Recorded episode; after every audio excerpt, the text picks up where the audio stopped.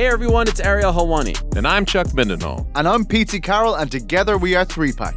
Join us on the brand new Spotify Live app immediately after all of the biggest fights in combat sports. And also during the weigh ins, because that's when the real drama happens. So, what are you waiting for? Follow the Ringer MMA show right now on our exclusive Spotify podcast feed. And come join the best community in MMA.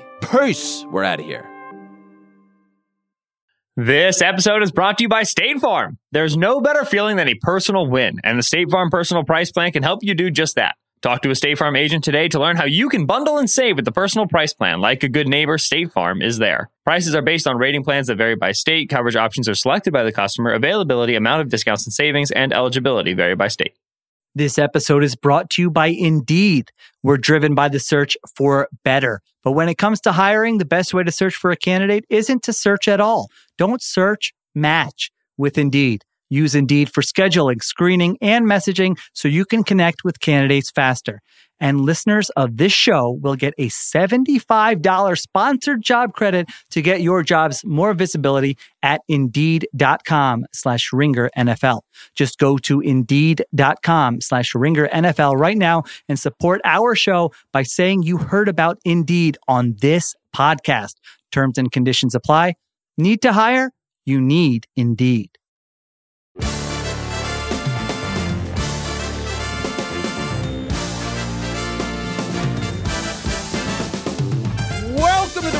NFL Preview Show. My name is Danny Heifetz. I am joined by Steven Ruiz and Ben Solak, and we're coming to you every Friday to preview the weekend's NFL games.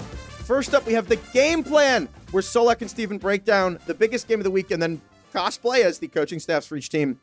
Ben Solak is going to be Miami Dolphins head coach Mike McDaniel, and honestly, Yes. Solak kind of looks like if Mike McDaniel had like less facial hair and just took less edibles.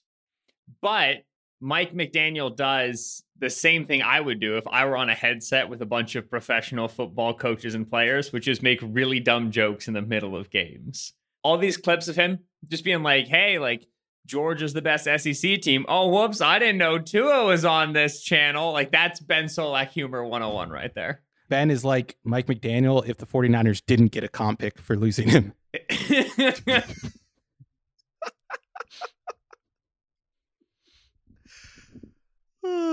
well, that was pretty good. All right, Steven, your Bills head coach Sean McDermott, and I think you also you and Sean McDermott are the only two people I know that just have never smiled while watching a football game.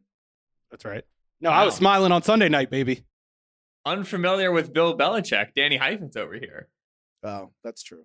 Yeah, that's a good point. No, Bill grins. Bill grins once the opposing team's kicker misses their second consecutive 40 plus yard field goal to keep the score like seven to four. Then he's like, ah, yeah, we've done it. This is what we want. Like when he pulls off one of those weird substitution like loophole rules, that's when he grins. Yeah.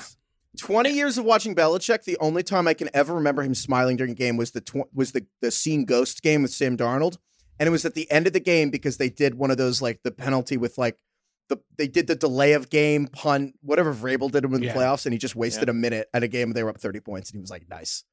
Anyway. hell, hell yeah. Love Uh, it. other than that. All right, game of the week. So Dolphins are at the Bills. This game's on Saturday, which the NFL like legally can't have games on Saturday till college football's over. So now they're just like, all right, cool. We're gonna have the majority of the week. We're gonna have games. The Saturday, like the prime, I don't even know if it's prime time, but it's Saturday night. And the last time the Bills and Dolphins played was week three. It was in Miami. Miami won. Relatedly, it was like 120 degrees on the field, and the players all keeled over afterward. And then this game is in Buffalo, and instead of 120, it's going to be like 20 something degrees. So it might snow. I can't think of two games that have ever been more different. And all the Dolphins players and coaches are kind of acting like Elsa from Frozen with like the cold never bothered me anyway. And like Mike McDaniel's wearing this like shirt with the we want it colder. Steven, I'm just wondering, like, if you're like looking at this from this perspective of the Bills coaching staff, are you like, you know what? I think the Dolphins are kind of soft. I actually kind of want to like game plan around like the weather in some way. Or is it like, is this a completely overblown storyline and like the weather's like completely overrated? Uh, I don't think it's overrated, especially with a quarterback that I think would be affected by the weather just because he's a smaller quarterback. And it, we've seen him take a hit and that kind of throw his game into chaos. So I, I do think it matters because getting hit hurts in the cold. Playing in the cold sucks. And it's hard to play in the cold when you're a high flying offense that throws the ball downfield. And you require timing and you require quickness and and sharp cuts and all that that we see from Jalen Waddle and Tyreek Hill. So I, I, do think it matters. I think it has to affect your game plan somewhat. But I, I also agree with Mike McDaniel saying, like, what are we going to do about it? I feel like if he harps on it all week long, it's going to get into the heads of the players. And is that good? Is that a good thing or a bad thing? I, I don't know. I, I think it's being overblown. And I think his reaction to the questions about it is definitely being overblown, especially by people in Buffalo who, for some reason, are very prideful of the fact that it's cold where they live. It's like part of their identity. And I don't understand it. Not from the Northeast, you don't get it. Uh, it it's definitely a big deal. There's there's a few separate factors, right? Whenever we talk about bad weather games, there's cold, there's wind, and there's precipitation, and the ways that those can affect things are different. Precipitation? You just call it Yeah. snow. Well, so like snow, but just like in general, weatherman? like rain and snow can have similar effects in terms of like, you know, whenever we get into the quarterback hand size discussion come draft time, a lot of it is can they grip the ball in just like wet conditions, right? With precipitation. So sorry, I'm I'm flexing my third grade science vocabulary over here. Uh the cold, right? Tua has played, I think, in one game so far in his in his career below uh, 40 degrees, and he was totally fine, right? So the cold, you can like be okay, but the issue with with, with cold later into the season is the, the the way that hits accumulate and the way that hits feel, right? When we talked about this Dolphins offense, like way way way back when they beat the Bills in Miami, when they beat Baltimore, one of the questions we had was, all right, this is like a really quick twitch. Smaller offense. They don't have a lot of big bodies, right? Like Mike Gesicki's big. He hasn't had a catch in three games it's Tyreek Hill, Trent Sherfield, and Jalen Waddle that make this this passing game work. Those are small guys. It it sucks to be hit over the course of an NFL season. It sucks more when you're a smaller, thinner player. It sucks more, more, more when you've been hit for a long time. It's week 15 and now you're playing in 20 degree weather when you're not used to it, right? So there's the hits and, and, the contact they're going to make with the ground as well, right? The when you it's getting hit by players and also getting smacked into cold ground that that can be really, really damaging and, and wear on you over the course of four quarters. Then there's the wind. Uh, gusts right now look like it's going to be like 15 to 20 miles per hour. Uh, and that matters for a quarterback like Tua, who struggles with deep accuracy, right? Tua doesn't ha- really have a drive ball once he gets more than 15, 20 yards down the field, right? He has to start putting an arc on the ball to get those longer throws to the hash and then those balls downfield where he already struggles for accuracy. Allen can rip it through that wind. Tua can't as much, and so it's going to even greater, uh, you know, uh, uh, introduce randomness and introduce some inaccuracy into Tua's throws down the field. Last but not least, then your your precipitation, and that's where just the accumulation of snow might matter. Sorry, snow. Um, I just have never heard like someone use precipitation other than a weatherman in a sentence. yeah, well, I, I could have been a good weatherman. I got I would have get wear a little bow tie and point at the thing. Uh, the uh, it's going to start snowing in Buffalo potentially like Friday evening, and it'll certainly be snowing throughout the day on sun on Saturday. So you might get like an accumulation of precipitation on the on the on the field that's got to get handled, and then it'll call throughout it the game. snow.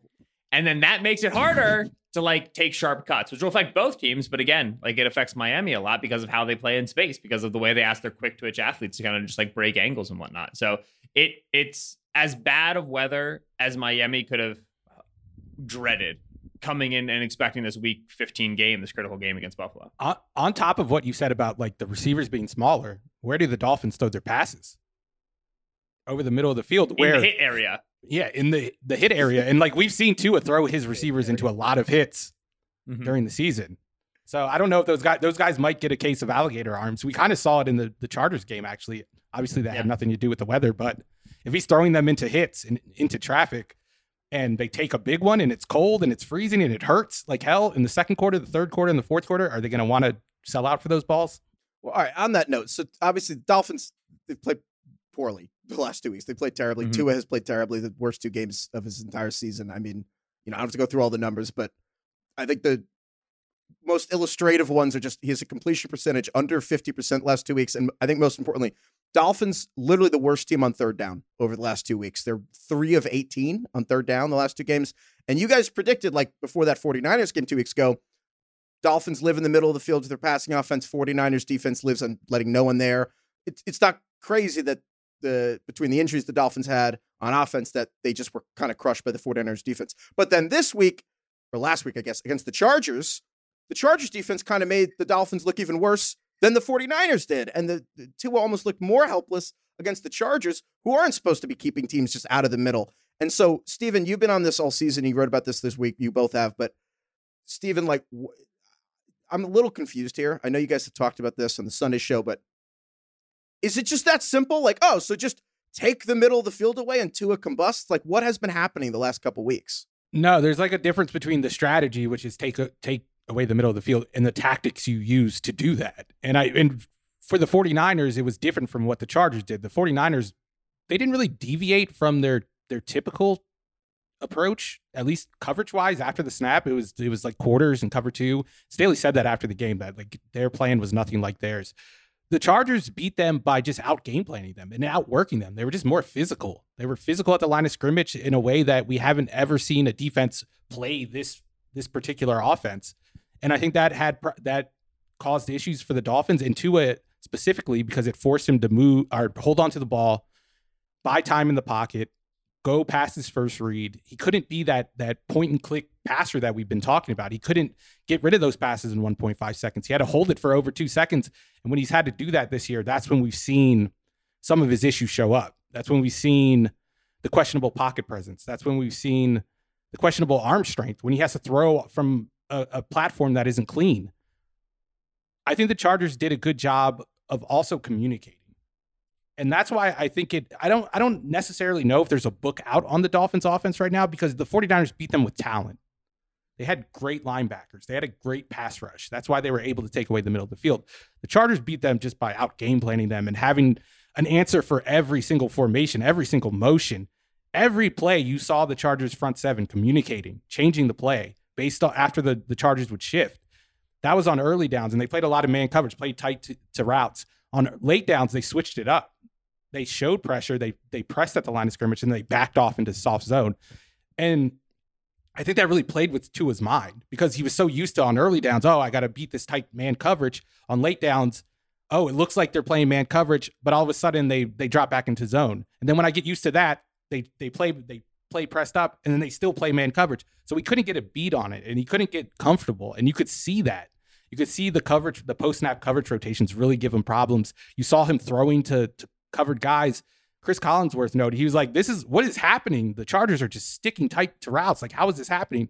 It was happening because they were taking away those initial reads, but there were other guys open downfield. Tua just wasn't throwing to him. He just kept throwing into downfield those windows. and shallow. Yeah. yeah, especially shallow. And he just kept throwing into those windows, those non-existent windows, because those were the throws that he had been hitting all season. And then that's why people like me and Solak have been questioning how much processing is this guy really doing? When you throw the ball in 1.5 seconds, are you really doing post snap processing or are you doing your work pre snap? And when the picture changes post snap, are you able to adjust? So far through two weeks, well, I won't say I wouldn't apply that to the 49ers game, but in the Chargers game, the answer was clearly no. Coming into this game, if you're talking about like communication and changing plays and stuff, that sounds like something you need a veteran secondary or veteran defense to do. But it sounds like the Bills are probably one of the teams that you could replicate that. So yeah. I don't know. I mean, so like, do you think that when you look at this game, do you look at this as a game where it's like Tua needs to adjust, the Bills defense needs to do what the Chargers did, or like Mike McDaniel needs to fix something? Like what happens coming into this game? Because the Dolphins right. season's kind of at a pretty important inflection point if they want to make the if they want to get a wild card.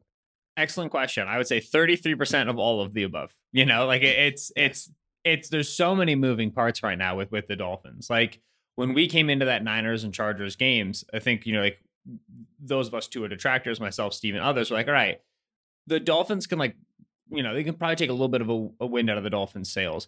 I don't think anybody expected this much of a just immediate drop off. Like like Tua like cratered. The Dolphins offense just fell to pieces over the course of the last two weeks. So there's a lot to calibrate to. Like the degree to which there is a blueprint or isn't a blueprint is like highly questionable because uh, DeMeco did different stuff than Brandon Staley did. There's there's a there's a lot of mess going on. What I think is true is the the first point you brought up, Danny. This Bills secondary, uh, when fully healthy, was like the best communicating secondary, the best zone spacing where we know where our routes are. We understand like whenever you talk about zone coverage, it's always best to imagine that all the players in zone coverage, the linebackers, safeties, corners, they're all tied together on a string. There's just a rope connecting all of them. So when one guy moves a little bit this way, everybody else has got to go with him, right? There's that that that connection, that chemistry. And the Bills were so good at that.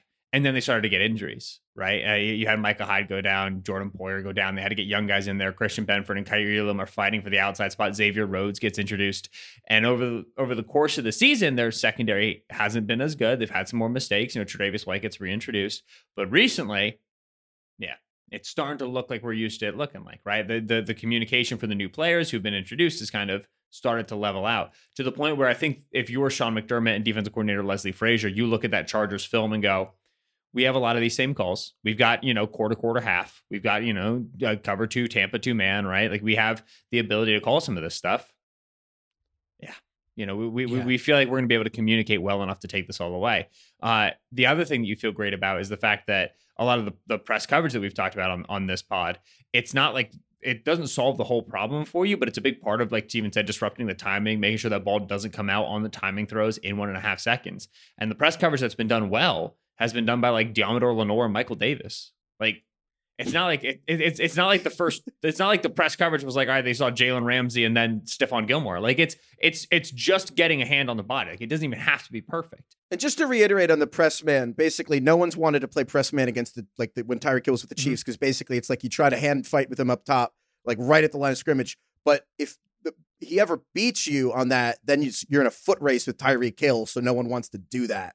And when it's instead, Mahomes, it's like- he's going to buy the time for him to get downfield. yeah, so open it's either downfield. like man coverage, but give him a cushion of ten yards or something, or like just play zone because no one wants Yeah. to be in a race. But so uh uh Tej of Pro Football Focus had a, had a tweet about this that was good where he basically identified that like in terms of like PFF's coverage charting uh the the amount of, of press coverage that that Tua has seen over the last two weeks has gone up like almost 50% and his efficacy has gone down uh, and like you said, the, th- the the idea behind press coverage is, oh man, if we try to press Tyreek Hill and Jalen Waddle, like, they're going to burn us. We can't do this, right? Defensive coordinator conventional wisdom in the NFL is very uh, let's figure out what the perfect game plan is. And then if we can just execute the perfect game plan, we're going to win for four quarters. And so defensive coordinators kept saying, all right, well, there's no way, you know, press coverage is is, is the solution. If, if we do it that way, Tyreek's going to burn us. Waddle's going to burn us. We're not, we're not good enough to stop these receivers. They're so good off the line. Let's play zone. Let's play zone. Let's play it so well and do such a good job spacing out our zone coverage and and and our drops and our, our spacing. Oh, it'd be amazing. And then we'll win. And then for 10 weeks, the Dolphins just punked out on everybody. They just dunked on. Like it was just so hard to play zone coverage. Firstly, like, you know, you have to get more film. You have to kind of like see what, what are the common route concepts, right? Like defenses have really gotten wise to the play, capital T, capital P. The Dolphins have this one play that they run like incessantly. That's hard to cover in zones. They flood the zones. Well, DeMeco caught up to it, Staley caught up to it. Now there's a little bit more of a blueprint out there. But in general, like you just couldn't stop them in zone. You couldn't be good enough. Tua was too good. McDaniel was too good. The receivers were too good. So now you go back to the drawing board and you say, okay, we were afraid of press coverage because we were worried about getting burned. But man, we've been getting burned doing everything. We've been getting burned in two high zone, single high zone, quarters, cover two. Eh, they burned us in all of it. So we might as well press. We might as well see if we can generate a, a, a win by, by pushing at the line of scrimmage, by disrupting time and getting a sack, getting them behind the sticks. And you've seen that been really successful with like not top press corners, which I think is an important thing for the Bills. Christian Benford eh, coming out into this game, like, oh, going to get matched up with Waddle, match up with Hill. Is that a weak point? Not necessarily. Other teams have gotten away with it. So I think you're going to see a successful defensive outing from Buffalo. The adjustments that Miami might make uh, the McDaniel side of things is to find ways to run more outbreaking routes. If you're going to dedicate so many resources taking away the middle of the field, then you're going to be weak to the boundary. And we need to throw, find outbreaking routes, which they have had previously, that Tua is willing to throw. Because they tried to throw some outbreaking stuff against the Chargers, but it was downfield. And Tua was already at that time uncomfortable in the pocket. His internal clock was super sped up. He was worried about being hit, and he wasn't willing to trigger on it. It was too far downfield. It was too tightly contested. So easier access stuff to the sideline. And then for Tua, Tua has to learn how to check the football down. And that goes back to Steven's post snap processing point. If you're really pro- processing post snap, then you should see a covered in breaking route and go, I'm going to throw to the back behind the line of scrimmage. I'm going to let the back do the job for me. You have to make that decision. If defenses are going to spend so many resources to away intermediate middle of the field, throw the ball somewhere else, particularly throw to your check down and let, let the speed on your team work for you. Part of me wants to take the Dolphins though in this game solely because I I Mina Kimes keeps making the, the half joke that the team actually unprepared for the cold in Buffalo is the Buffalo Bills and they should just build a dome stadium and they'll win a Super Bowl as soon as they build a dome. And I don't believe that, but part of me is like, if the Bills lose this game, I'm going to start to believe that they're actually not that well built for the cold. I know you've been talking about that so like so, but I'm still going with the Bills. Steven, who are you are you taking Bills or Dolphins in this game? I'm going to take the Bills. I I don't know if the the Bills have are willing to do the things that the Chargers did, but like Solak said, I think they can replicate it to the point where the talent will fill in the rest of the gaps. The talent the Chargers didn't have. I think they like I wrote this in the preview. I think they have the pieces to get the best of both worlds from what the 49ers did and what the uh what the Chargers did and find like a middle ground there. And I think it's going to take some time for the Dolphins to adjust because I don't think it's just on McDaniels to find answers. It's on his quarterback to become a different style of quarterback. And we've seen this before when a system that is propping up a average to above average quarterback, when the system gets figured out, the quarterback has a hard time adjusting and that makes his coach have a hard time adjusting. So I think it's going to take more than one week for that adjustment to be made. So I think the I think the offensive struggles continue and the Bills win. Yeah, it's the Bills are favored by about seven and a half points. And I think one thing that shouldn't go understated in this game is that the Bills loss to the Dolphins in week three was extremely frustrating for that team. They held the ball so long. They were much better for most of the game.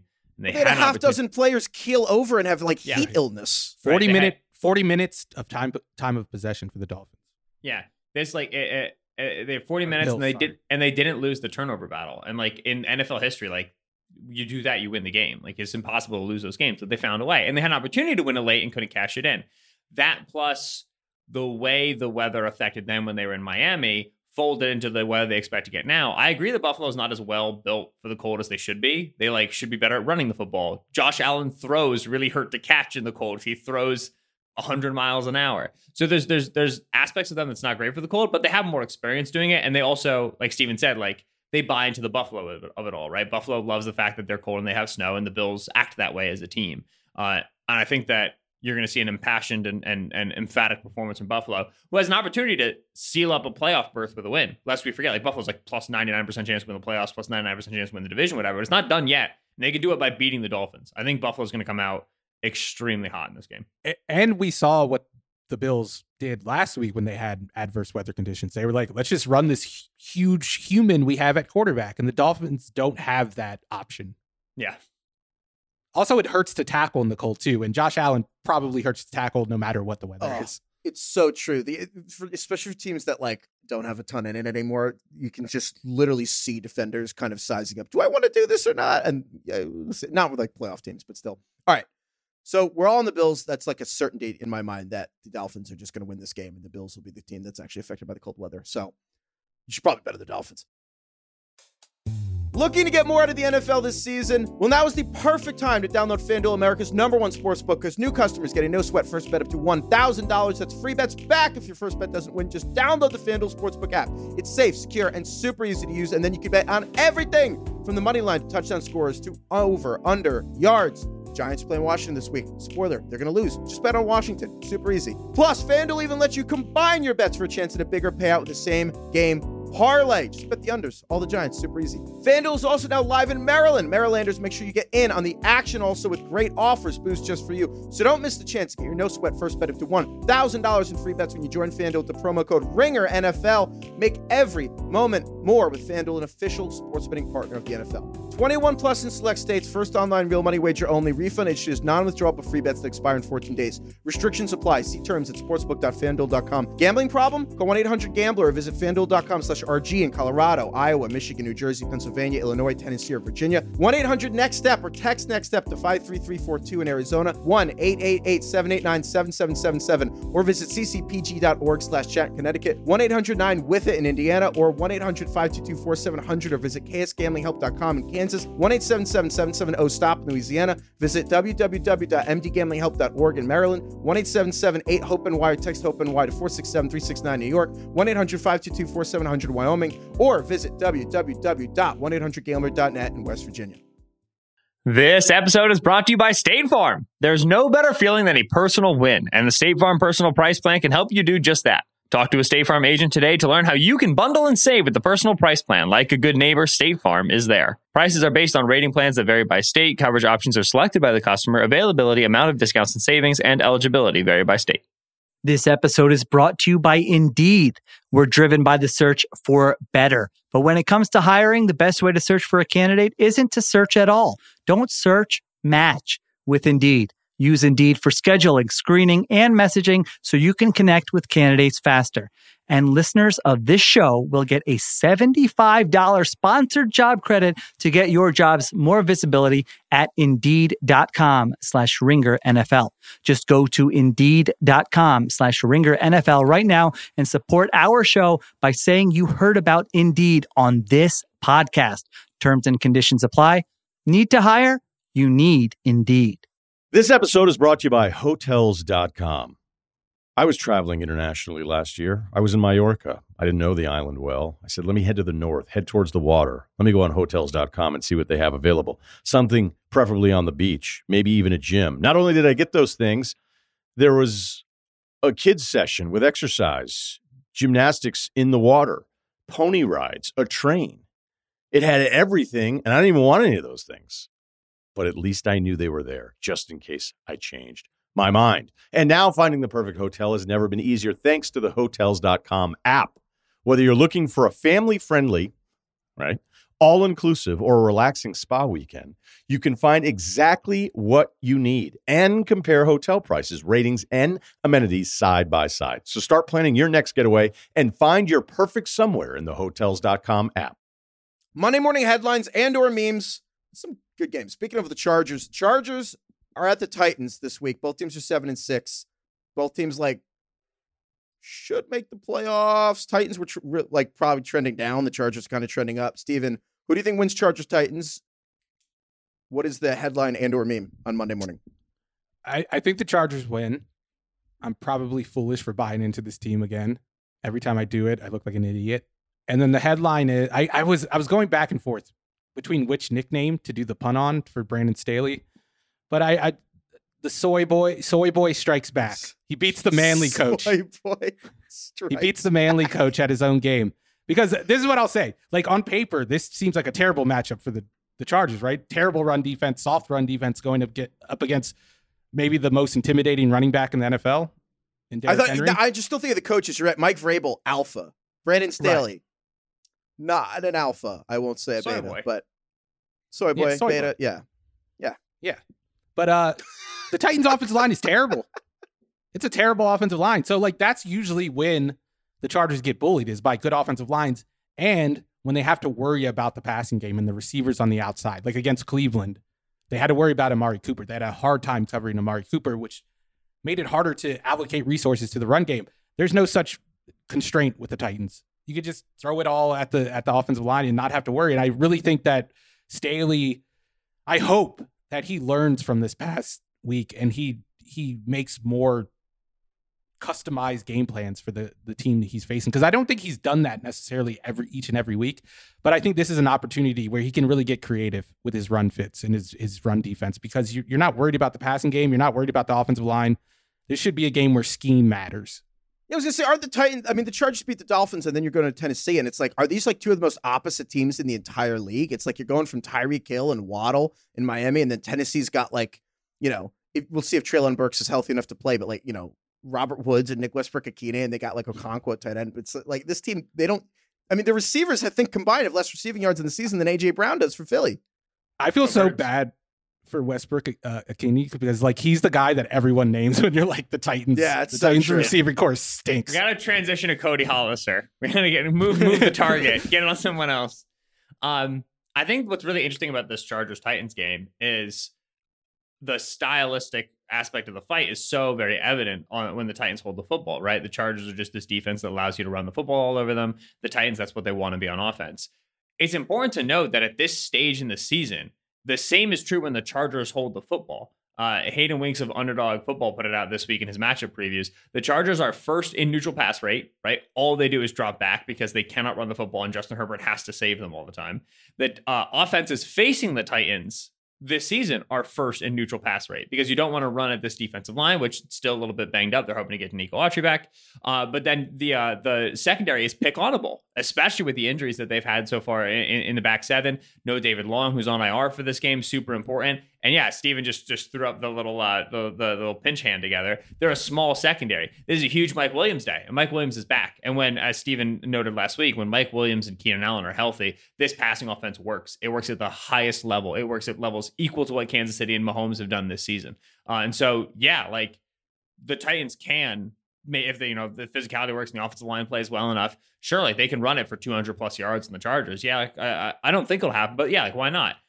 Justin Herbert might throw for 400 and, and they might just walk down the field throwing the football. And now it becomes a, okay, well, what do we trust in the modern NFL? A team that can run it at will or a team that can throw it at will? And typically over time, the team that can throw it at will is the one that wins out. Uh, and so this feels, I agree with Steven. It feels very weird to be back in the Chargers in this game. It feels so much like a Chargers letdown spot. 55% chance to make the playoffs, just beat the Dolphins, a little bit healthy. Like, oh, let's not fall for the bait again. But I think it's real this time. I think the Chargers actually might win two games in a row. no, I completely agree. If if there is actually any kind of Chargers turnaround coming, like not just the season, but to the franchise and just the loseriness of this team ending. This is the kind of game they have to win against the Titans specifically. This is, I, I think that's really on, on par. The Jaguars did it. You can do it. this should be their like Rosie the Riveter motto. All right, Lions are at the Jets. It's kind of like both. They're both two teams on the outside of their wild card race. The Lions are six and seven. Jets are seven and six. This is also the Ringer NFL Twitter game of the week. So the Ringer NFL Twitter account will be live tweeting, so you can follow it along there. This the Lions. This is a five x game. I believe the Lions' playoff chances are five times higher if they win this game than if they lose. And the Jets just need to win for the playoff race. So Solak, who do you think wins Lions Jets? What's the headline on Monday morning? And or I really, really, really wanted to do win uh win and in because if the Seahawks lose to the 49ers, which is expected tonight on Thursday, uh, then the Lions winning this game puts them in a spot where they have three more games all against teams with losing records and functionally puts them in the NFC wildcard race. The problem is you can really only get it to 99% at this particular week. You can't actually get it to be fully officially winning in. It's like anywhere from 97 to 99% because of like scheduling conflicts and whatever. But I think it's fine for my headline where Lions beat the Jets and are now win and in. If they win out for the next the, the three following weeks against the card uh, against the Panthers, home against the Bears, and then against the Packers, uh, they're 10 and 7 and they're almost certainly in the NFC wildcard picture.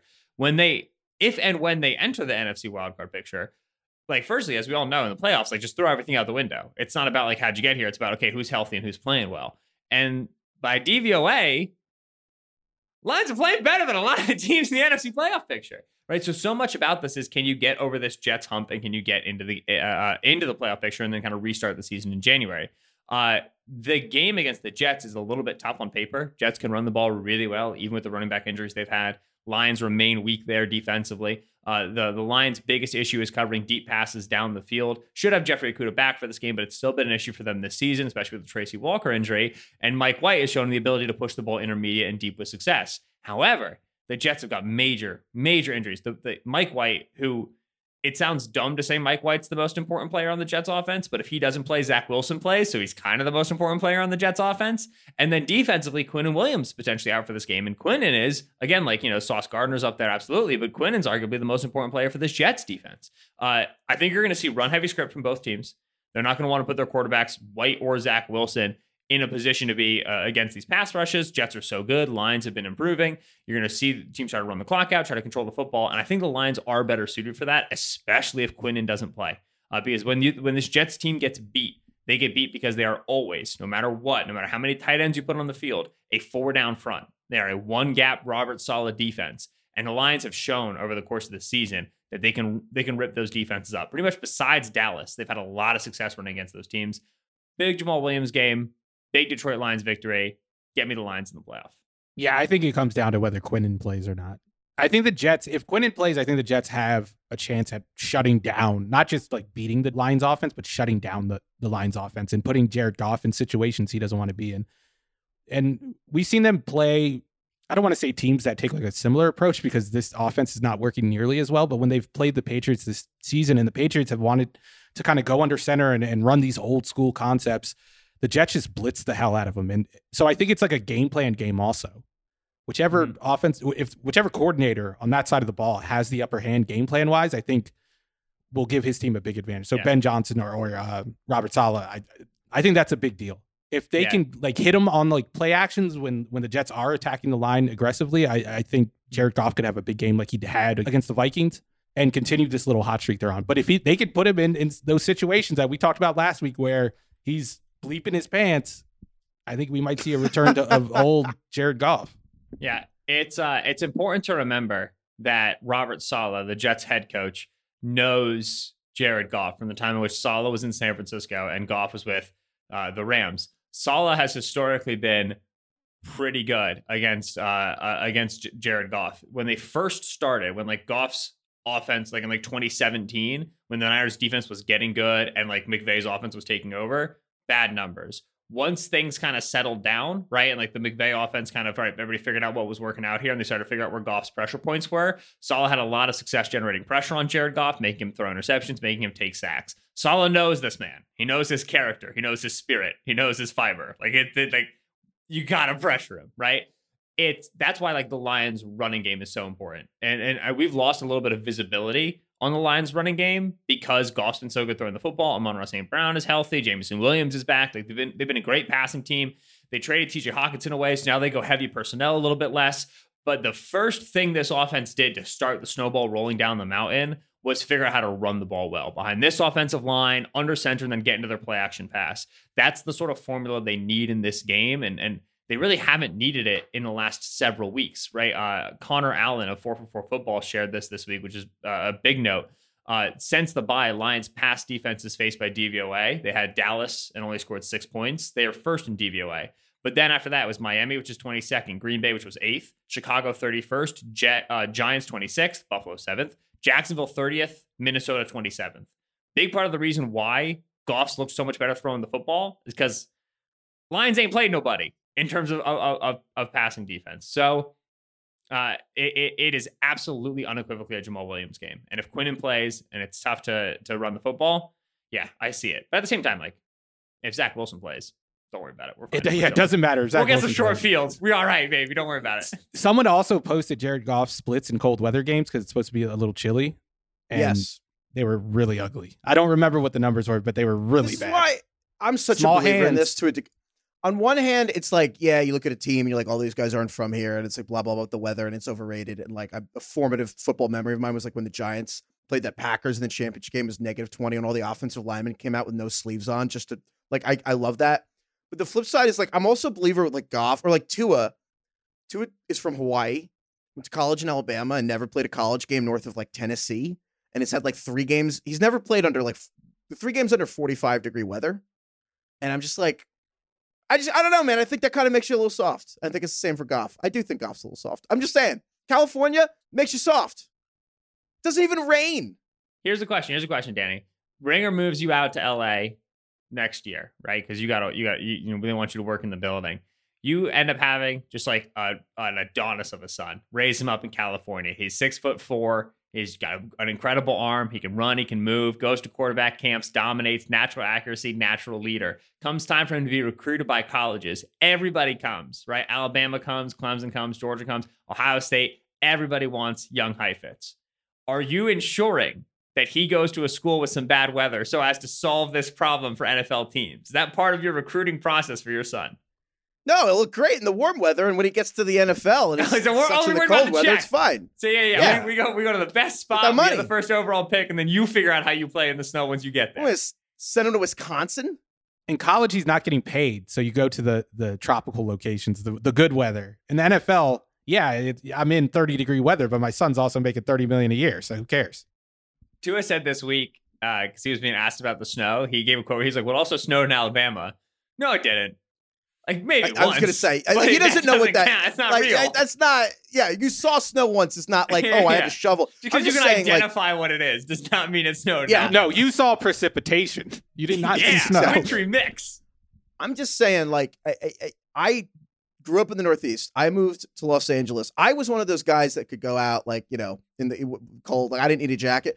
I came back. I was such a bitch when I came back from like six months in Los Angeles. First of all, three months I lived there, it didn't rain one time. It started, water started falling from the sky. I was like, why is someone have their sprinklers on? I didn't even realize it was raining. I was so confused. Like, I'm just, it makes you soft. And like, I'm just saying, can't convince me it doesn't. All right. With that said, now that I've just slandered Jared Goff, and the entire West Coast. and I, well, I, I my The state of experience, California. it made me soft, and I kind of think great weather makes you a little soft. Oh, it's true. All right, next game here. Giants are playing the Commanders. Glad I can embarrass myself again here. Giants are playing the Commanders. They're both seven five and one. I want to just say, like off the top, this is kind of being pitched as a playoff game. It's not exactly that. It's like win and in, probably, because the winner is probably going to have like a 90% chance to make it, but the loser isn't quite out. Like, as much as it really depends a lot. We're recording this Thursday afternoon. The Thursday night football game has like a huge impact because if the Niners beat Seattle, the loser of Giants Washington kind of still has like a coin flip chance to make the playoffs, which is kind of crazy. But if Seattle beats the 49ers, the loser of Giants Washington, their playoff odds drop to like one in three or less than that, which isn't good. That's still not awful. So I do just want to say that like it's much more like the winner is like probably definitely going to make the playoffs more so than like the loser's no chance. Having said that, I kind of think Washington's going to like just run all over the Giants. And I'm just going to run back my headline. I kind of think that the the headline is like like it's either like NFC Beast or like NFC's least and it's like Giants, you know, haven't won in a month. Or also just that meme of like the winner is like that guy on the gold medal stand, like, you know, he's like chewing on it and celebrating so much and like losing his mind. And then you zoom out, he's like eighth place. And that's kind of like how I think about this game one. of like, oh my God, yeah. It's like they're just fighting to not be last in their division. But I could go on and on. I'm an irrational Giants fan, but that game they played a couple weeks ago, man, I the Giants should have won because they made dumb Yeah. mistakes. But big picture, Washington ran all over the Giants, and I think at the core of this game, neither of these teams can pass block. Like they straight up, Washington nor the Giants can pass block. The only way they can really pass is like play action and stuff. The difference is the Giants can't really block, run block the Washington defense but the Washington offense can like move the Giants linemen. And like Washington was getting pushed. Like the Giants, when they try to run the ball, the linemen were getting moved backward. And the Washington linemen, when they try to move the ball, are moving forward. And like I I- like Washington's offense got 15 first downs on second down in that game, which I thought was kind of illustrated everything. So Washington got two weeks to prepare. And yeah, the buy is a I big deal. kind it's it's a huge deal. Like they got a week to prepare for the Giants. They tied. They got two more weeks to to just prep again. And I'm like, so much of what the Giants do in offense is, I don't know. I don't want to call it gimmicky, but it's not too far from gimmicky. So is there any reason I should be optimistic here as a Giants fan? Like I'm I'm pretty nervous. Last time I tried to give Heifetz like a reason to do a thing on a Giants game, the Eagles scored 48 points against the Giants. That was so- just you were being. I I, I I was so mad at you in that game. You're like, I don't know, and it's like oh, the Eagles. it's are- not like the beat Eagles were always that. That was a particularly impressive Eagles game. It's not like they do that on a weekly Um, basis. he's always questioning whether the Eagles are going to win. He's doing it this week too. He's like Justin Fields could run on the, their team and they're not. They no, can't no, tackle no, no, him. no, no, that wasn't. I think the Eagles definitely beat the the Bears. Uh, I that was, was a prop bet thinking thing. of, I was thinking of how no matter what happens as a result of the Eagles Bears game, I win and Steven loses because Steven's anti Hurts and anti Fields right now in like the quarterback rankings discourse conversation. I'm not even anti Hurts. Yes, you are. Yes, per all the Eagles fans that I follow. Let's regardless. let's circle back to that at the end. I want to talk about the MVP stuff. It hurts. regardless the like watching that giants washington game back i very much agree with you where the giants should have won that game if the giants handled business you know got a couple more coin flips you win in regulation and you can win in overtime and a big part of that was daniel jones rushing ability something that washington has struggled to do this year is stop mobile quarterbacks so you watch that through and then you go okay well like yeah like the giants are a really weak offensive line and they bad, tough performance against the Eagles, bad performance against Washington two weeks ago. Montez Sweat's coming back to town. Chase Young is still like kind of a general question mark as to whether or not he's healthy and going to play, and it's kind of been a mess. But like the entire Washington pass rush is, is viable. Maybe the Giants can do this again, where like Daniel Jones is just they play 11 on 11 and they do the option stuff, and it's going to be fine. And then you realize Washington hasn't played anybody since the Giants, and they spent two weeks thinking about how they're going to win this interdivision game in which the the winner pretty much has a has a comfortable walk in the NFC playoffs. You're like, oh shoot, maybe that one ace in the hole for the Giants all season, right? The Giants are seven and five and one, hugely on the back of using Daniel Jones as a runner. Maybe like Washington's going to be a little bit better prepared for it this time. So it's tricky. I uh, I do think that the Giants running game matchup when they get to play at 11-11 and get Jones involved is what they need to continue to lean on to beat Washington. I'm just not sure they're going to have as much meat on that bone as they did two weeks ago. Uh, so I, I think it's still a Washington win. Um, but like Brian Daboll continues to be really good at, at kind of making chicken salad. And I don't think that should be discounted going into a must win game. Yeah, I think it could be discounted just because they played the Eagles, but I don't think you can outcoach the Eagles because they just have so much talent. What's the opposite of a trap game, by the way? Because I feel like that's what the Giants played by because they played Washington and then you play the best team in the division, Yeah. and then you Right. go back to playing Washington. And not only Uh, did you, they probably got a- up for that Philly game and then got their asses Yeah. kicked, which is probably a big letdown. And now I they think have Bill to play would call this- it kitchen sink. It's just Right. this is the, this is everything. The problem is that well, they, no, they, this, this is the kitchen sink game. It's that Eagles game last week was the opposite of a trap game, where it's not like you're playing a really good team and then a really bad team and then a really good team. They played Washington and the Eagles. It's like, all right, well, Yeah. it's kind of it's like it's I like varsity week. It's like they just like you know they just like all right, like we know we're gonna get absolutely trounced by the varsity team here. Let's just you know go pay attention to to, to next week's performance. That's a good point. I will say, I, I think, yeah, it's half the Giants' offense, or, a third of the offense is Saquon, a third is Daniel Jones just running, and the other third is just Daniel Jones rolling out and just throwing to a tight end in the flat. And like, I don't think they have a fourth play other than just hoping Darius Slayton catches him downfield. Like, I actually, Yeah. I, I- I was so convinced. I looked it up. So yeah, Daniel Jones doesn't actually lead the NFL in rollouts because I thought he would, but he is. I found it. I think he's like 39 of like 45 or Who something leads on the NFL rollouts, rollouts? this year. Mariota. S- Geno Smith and Mariota's like right there. Like, a, Geno. Geno is a lot of roll, have guessed rollouts. Geno. Waldron. They're running the McVay offense. I know, but I feel like I feel like they like, they let Geno be in the pocket so much. They just do good so much. I feel Yeah. like pe- teams aren't rolling out like they they have been in the past years. Well, it's just year. the Giants. It's like Daniel Jones when he rolls out and throws to a tight end is 20 of 21 on the season. And I kind of am worried that one of those is going to get jumped. Like it, the Washington's had two weeks to figure out how to pick one of those off. I'm a little concerned, but I I will hmm. say if Daniel Jones wants a contract extension, if they if Daniel Jones wants to be like committed to as the quarterback for the Giants, this is the game. And I'm not even saying that's fair. I'm just saying that's like kind of reality. Like if he can put the team on his back and like get them a win, it's the kind of thing that'll convince everyone because I kind of think they're going to end up moving on. But if he wants to keep the job, I think that this is the kind of thing where he just has to like overcome the fact that his offensive line's totally overpowered by the defense and he's playing with Isaiah Hodgins. There you go. He's the Nick Westbrook-Ikhine of the Giants. It's like Isaiah Hodgins. Hey, Isaiah go Hodgins is the Bees. starting receiver. Put some respect on Isaiah Hodgins' name. I don't know. Who's So your anyway. uh, Who's your favorite Giants player taking snaps this week? Is it Ellerson Smith? Well, Tony Tony Jefferson. Who's who's the I Who's mean, the I- most the interesting new player? The entire, I mean, it's the entire secondary. It's like, was it Jason Pinnock, who's like, I, I Yeah. was a Who's not half practice bad? squad of- Uh, Jay Pinnock's film was not I know, bad but it's like I. Fabian Moreau went from a like what a veteran journeyman that they one year, three the practice squad to- contract. yeah, to like literally, I think a top five most important player on the team in like a month.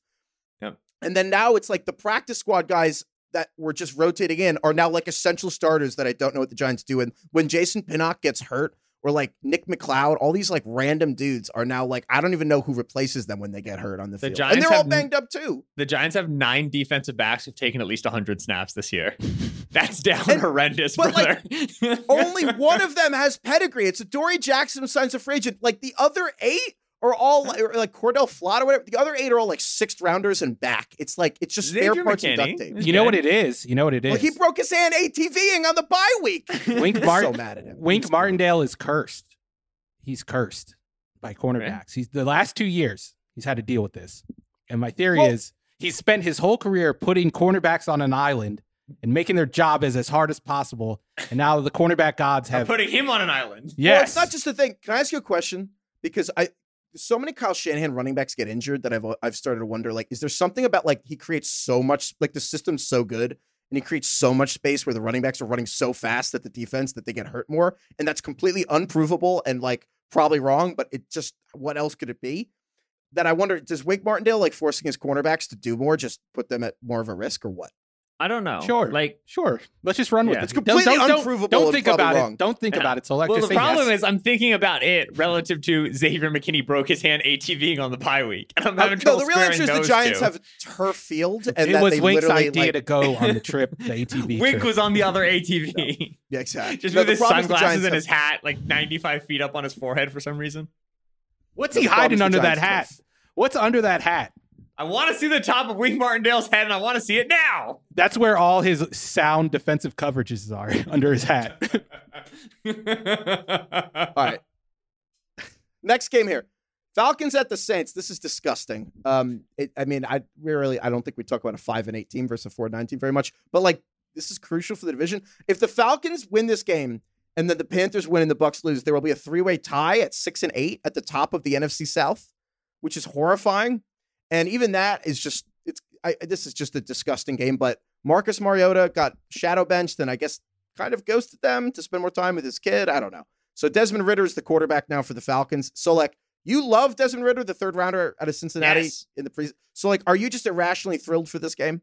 I am. My first headline thought was Ridder me this, which is like riddle me this, but it's Ridder me this, and it's because No, we get it. We get Desmond it. I'm glad you explained it. Yeah, yeah, thank Yeah. I want to make sure it was clear. My second thought was Desmond Ridder uh, spends time with kids because he beats the Saints, and then he's spending What? time with his kids. Similar to how Marcus Mariota has left the Falcons facility to go spend time with his children. Do I just not get it? Marcus- it's terrible. I, there's just nothing to get. Marcus Mariota, who's been placed on IR and has been benched, is not at the team facility. He's not coming Yeah. into work. One of the the obviously like he's like upset that he's been benched. Another thing that's happened in Marcus Mariota's life is he's recently, I believe, had a daughter. Memory serves. Congratulations to the Mariotas. So Falcons fans are like, all right, Mariota just like left to go hang out with his newborn. You kind of respect it a little bit. Like season's basically done. You got benched for the third round rookie. Just hang out with your family. Don't show up to work. Quit. Leave. Walk out. It's it's got some nice like you know. You know post capitalism anti work sentiment that I do appreciate. Um, but I, I do like the idea of like a very salty Atlanta newspaper being like Desmond Ridder spends time with children, and it shows Desmond Ridder beating the Saints. The Falcons are about five point dogs in this game, and understandably so. Uh, the Falcons are generally a mess. However, the offense isn't really going to change too much with Ridder in for Mariota. They're going to evolve the quarterback and the running game a little bit less, but they're still going to be super run heavy on, on early downs, right? Like sometimes you think, okay, like a rookie quarterback comes in, they're going to run the ball a lot more. They already were leading the league in neutral down run rates. They're going to keep doing that. They lead the league in play action drop back. They're going to keep doing that. And then critically, Mariota had like a high average depth of target, but had terrible accuracy throwing down the field. All Ridder really needs to do to make the Falcons offense like notably more functional is actually connect on one to two more deep shots in the game. Not guaranteed that he does, but it's just saying it's not like he has to walk in into like what Kenny Pickett walked into, where it's like, yeah, throw the ball 35 times a game. We're gonna be in the spread, like pick your matchups, like distribute underneath. Like Ridder's menu, his responsibilities are gonna be really quite small. And because Ridder, who's like accuracy is fine but not great, also like isn't gonna be put too much stress on. It's like this offense is built to minimize the role of the quarterback already. It's what it was doing for Mariota. So it's reasonable to expect Ridder steps in and just by hitting his targets downfield improves the offense. The Falcons still have a litany of other problems to deal with, but it, it it's it's always a lot to expect a first game rookie bump. But in this specific context, I do think it's it's possible. It is viable. I I would I I feel like this switch is not unlike the switch that Arthur Smith made in Tennessee when he switched from Mariota to Ryan Tannehill. I think Tannehill is Tannehill was a common like stylistic comp Yeah. for how Desmond Ridder played. Yeah. Right. So I think he could take advantage of the play action designs in ways that Mariota never could. But then you have to like factor in that he is a rookie and we don't know what he's going to look like. We don't know how he's picking up the playbook. We don't know how he's going to do like the pre snap operation and how that's going to affect things. But I'm I'm just mad at at Solak for there's like obvious headlines you could have gone with. Just like Desmond Ridder shows up is good enough. I don't go for singles on my headlines, Steven. I go for home runs or I strike out. Okay. We're not doing no Desmond Ridder shows up.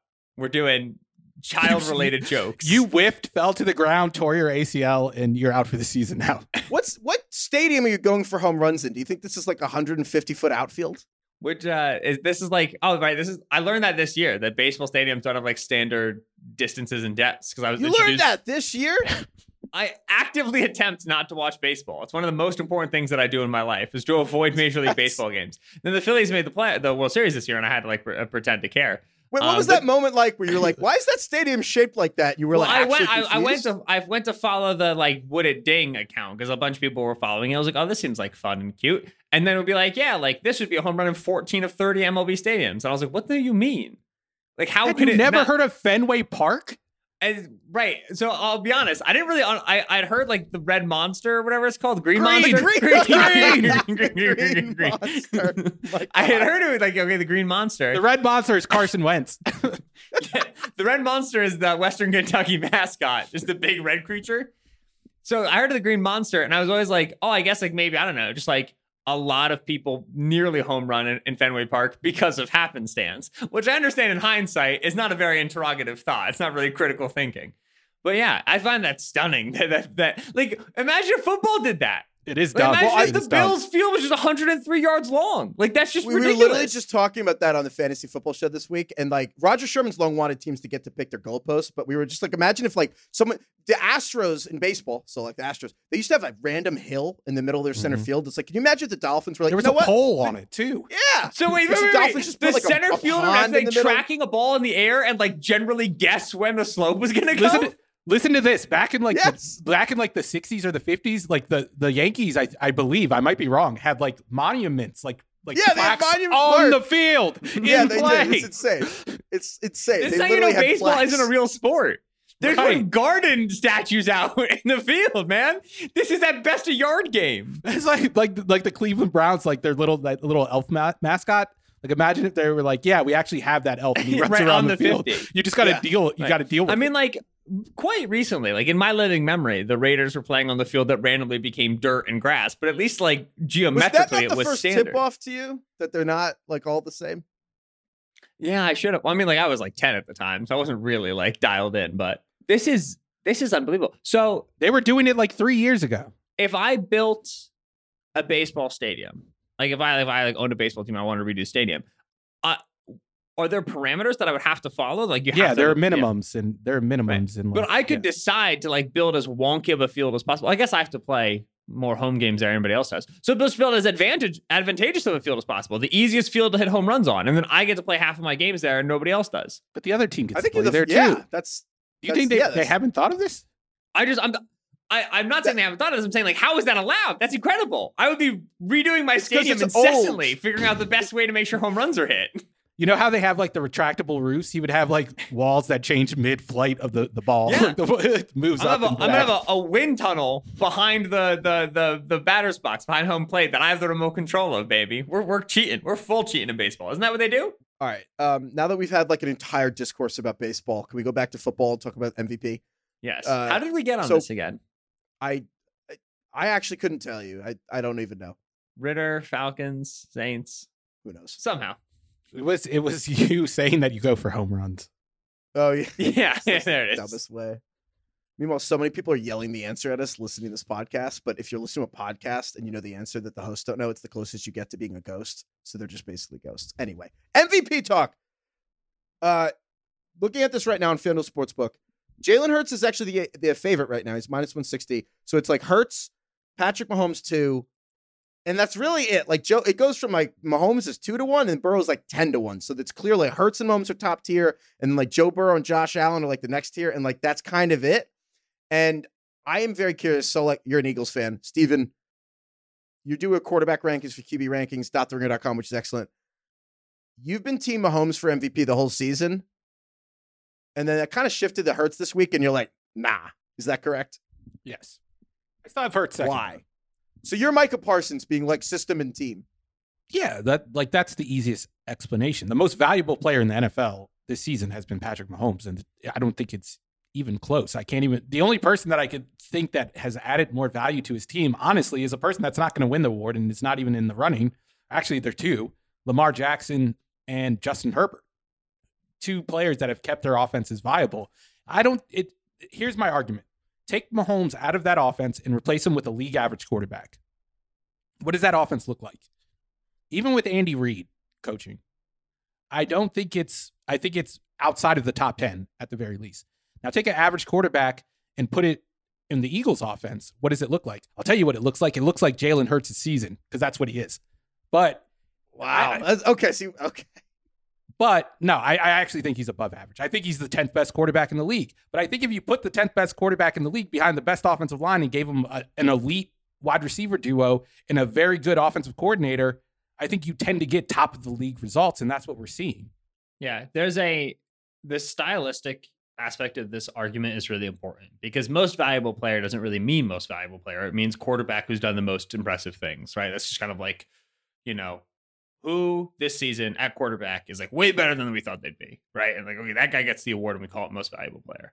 The title, though, most valuable player, has led to a emphasis on the stylistic nature of Hurts and the Eagles offense as a case, as evidence for him being valuable. Namely, that the Eagles offense is predicated on Hurts' running ability, right? They so much of what the Eagles call in terms of their RPO games and their read option game is because Hurts can run the football, and that's the building blocks of this offense, right? Their their their their passing game is so much like, oh, we're gonna you know fake this RPO and then hit a wheel and then hit a screen, and they've done more mature drop back stuff over the last few weeks, and certainly that's led to like Hurts putting up better numbers and an improved case for MVP.